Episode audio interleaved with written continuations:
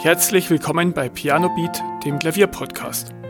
Ich bin Beat Köck und ich wünsche dir viel Spaß bei der heutigen Folge. In dieser Podcast-Folge habe ich eine kleine Geschichtsstunde für dich.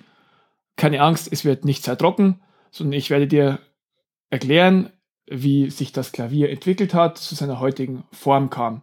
Du wirst unter anderem auch erfahren, warum das Hackbrett und auch die Orgel vor dem Klavier kamen und warum Johann Sebastian Bach das heutige Hammerklavier am Anfang alles andere als gut fand.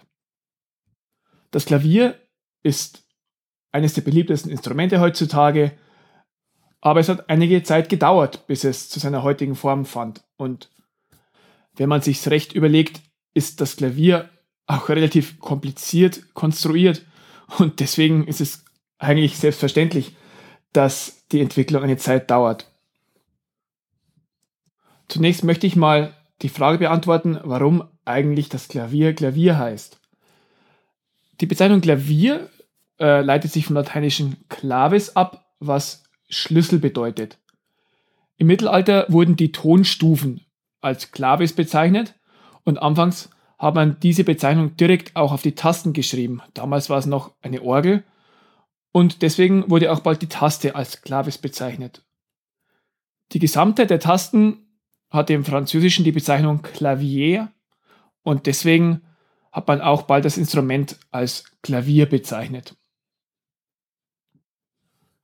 Ein akustisches Klavier besteht ja aus Saiten und deswegen ist das Klavier streng genommen auch ein Saiteninstrument.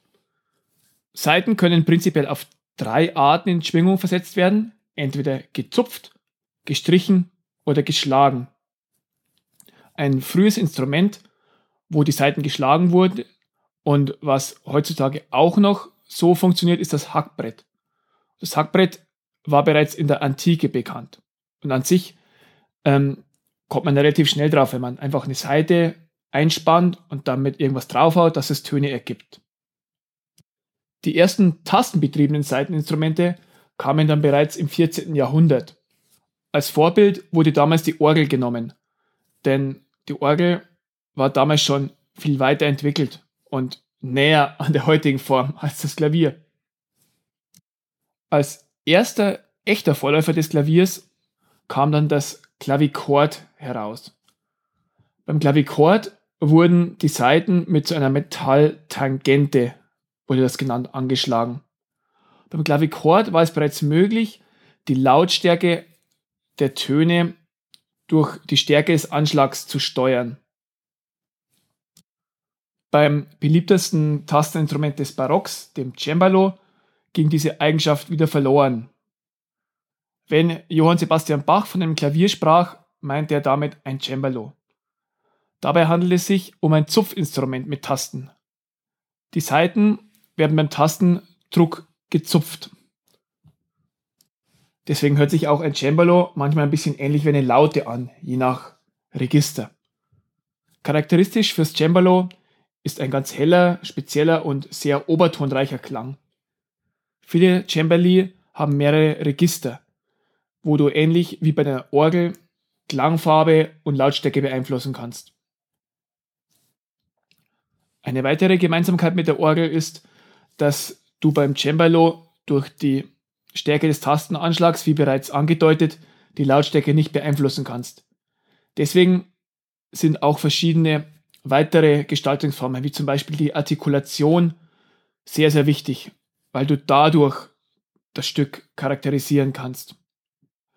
Heutzutage wird das Cembalo vor allem für die authentische Wiedergabe von Barockmusik verwendet. Und es gibt auch viele, viele gebrauchte und gut erhaltene Instrumente zu kaufen. Beispielsweise hat sich mein Bruder vor einigen Monaten ein Cembalo für sich zu Hause Gebrauch gekauft, um eben die Barockmusik schön spielen zu können. Auch mein Vater hat ein altes Erbstück, ein Cembalo, bei dem ich schon immer sehr gern gespielt habe. Und das wirklich ganz anders klingt als ein Klavier und wirklich auch ja fast schon ein anderes Instrument ist, ja. Genau diese mangelnde Möglichkeit, die Lautstärke durch Tastenanschlag zu verändern, haben dann zur nächsten Entwicklung geführt. Ab Ende des 17. Jahrhunderts hatten mehrere Leute das Bestreben, ein Instrument zu entwickeln, das eine dynamische Spielweise ermöglicht. Und als Erfinder des Klaviers oder des Pianofortes gilt der Italiener Bartolomeo Cristofori. Cristofori war am Hof der Medici in Florenz als Instrumentenbauer angestellt und im Jahr 1709 hat er die bahnbrechende Hammermechanik entwickelt, die heute noch wesentlich für das Klavier ist.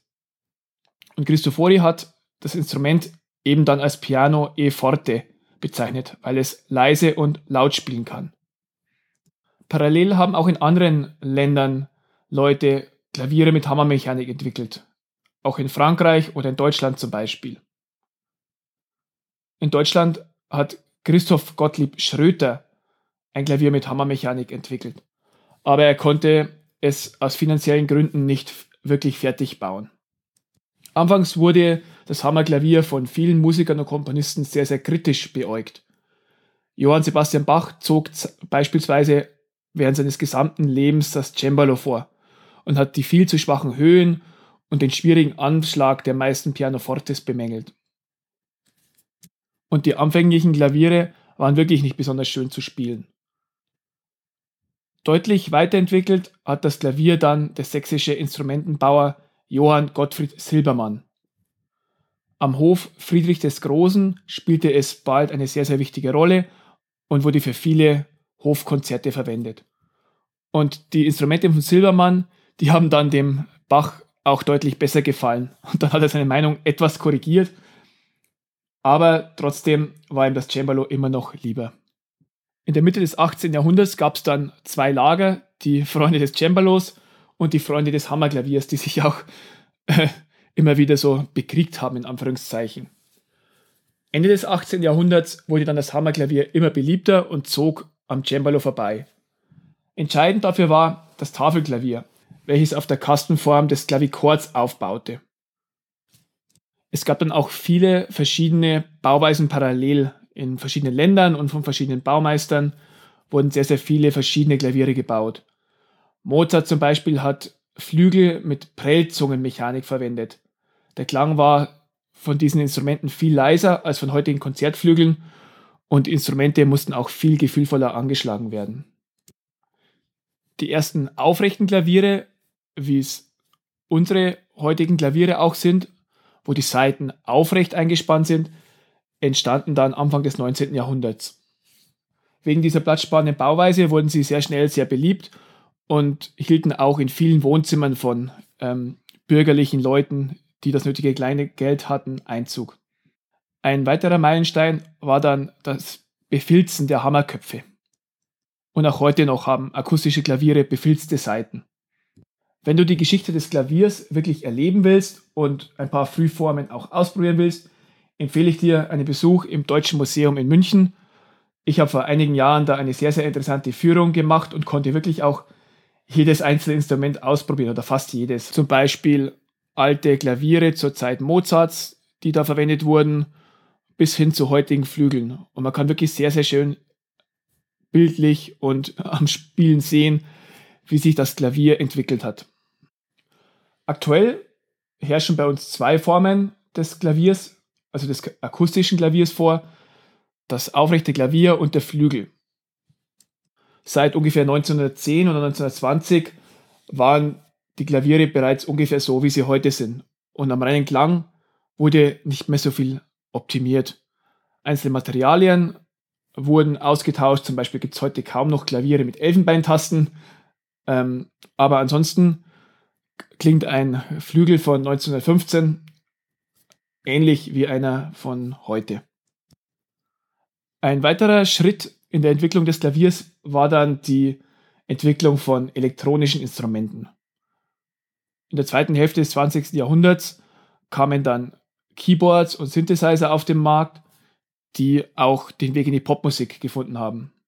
Das Keyboard ist ein ganz anderes Instrument und hat auch andere Einsatzgebiete. Zum Beispiel kann es besondere Klänge erzeugen und als Synthesizer verwendet werden. Das E-Piano hingegen ist eine elektronische Nachbildung des Klaviers und soll dem Klang des Klaviers möglichst nahe kommen. Die ersten E-Pianos kamen in den 1980er Jahren auf dem Markt, aber damals war der Klang noch sehr, sehr schlecht und ja, auch die Spielmechanik noch nicht ausgereift. Und heutzutage, die heutigen E-Pianos sind wirklich eine ernstzunehmende Alternative für akustische Klaviere geworden. Sie müssen nicht gestimmt werden, sie wiegen nicht so viel und ja, sie können auch mit Kopfhörern gespielt werden, was insbesondere in Mietshäusern mit mehreren Parteien ein Vorteil sein kann. Der Unterschied zwischen dem E-Piano und dem Keyboard ist, dass beim Keyboard der Klang synthetisch erzeugt wird, beim Digitalpiano der Klang vorher aufgenommen und gesampelt wird. Und je nach Stärke des Tastendrucks wird er unterschiedlich wiedergegeben. Das Ganze ist ein hochaufwendiger Prozess, der immer wieder weiter verfeinert und verbessert wird. Mittlerweile gibt es auch Kreuzungen zwischen einem normalen und akustischen Klavier, beispielsweise von Yahama, die sich dann per Knopfdruck von einem normalen Piano in ein E-Piano umwandeln lassen. Wohin geht jetzt die Reise hin in den nächsten Jahren und Jahrzehnten?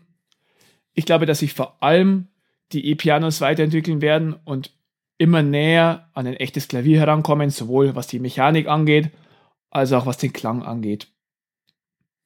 Flügel und normale Klaviere werden, glaube ich, so ziemlich so bleiben. Es wird immer wieder weitere Optimierungen vielleicht geben, was den Klang und Materialien angeht.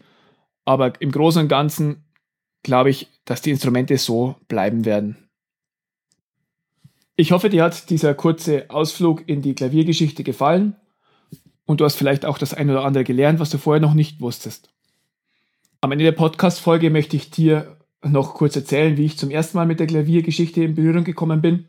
Und zwar habe ich während meines Studiums in der Bachelorarbeit mich viel mit dem Klang von Klavieren beschäftigt. Ich habe äh, verschiedene Klaviere aufgenommen und versucht, digital zu erkennen, wie gut das Klavier ist, wie gut es gestimmt ist und so weiter. Und in diesem Rahmen habe ich mich auch sehr viel mit der Geschichte der Klaviere beschäftigt und auch viel Neues erfahren, was ich noch nicht gewusst habe, obwohl ich damals schon viele Jahre Klavier gespielt habe. Und vielleicht habe ich jetzt dir auch das eine oder andere Neue gelernt. Ich freue mich, wenn du bei der nächsten Folge wieder dabei bist und wünsche dir einen schönen Tag und viel Spaß beim Klavierspielen. Vielen Dank, dass du zugehört hast. Weitere Informationen zum Podcast findest du in den Show Notes und auf pianobeat.de.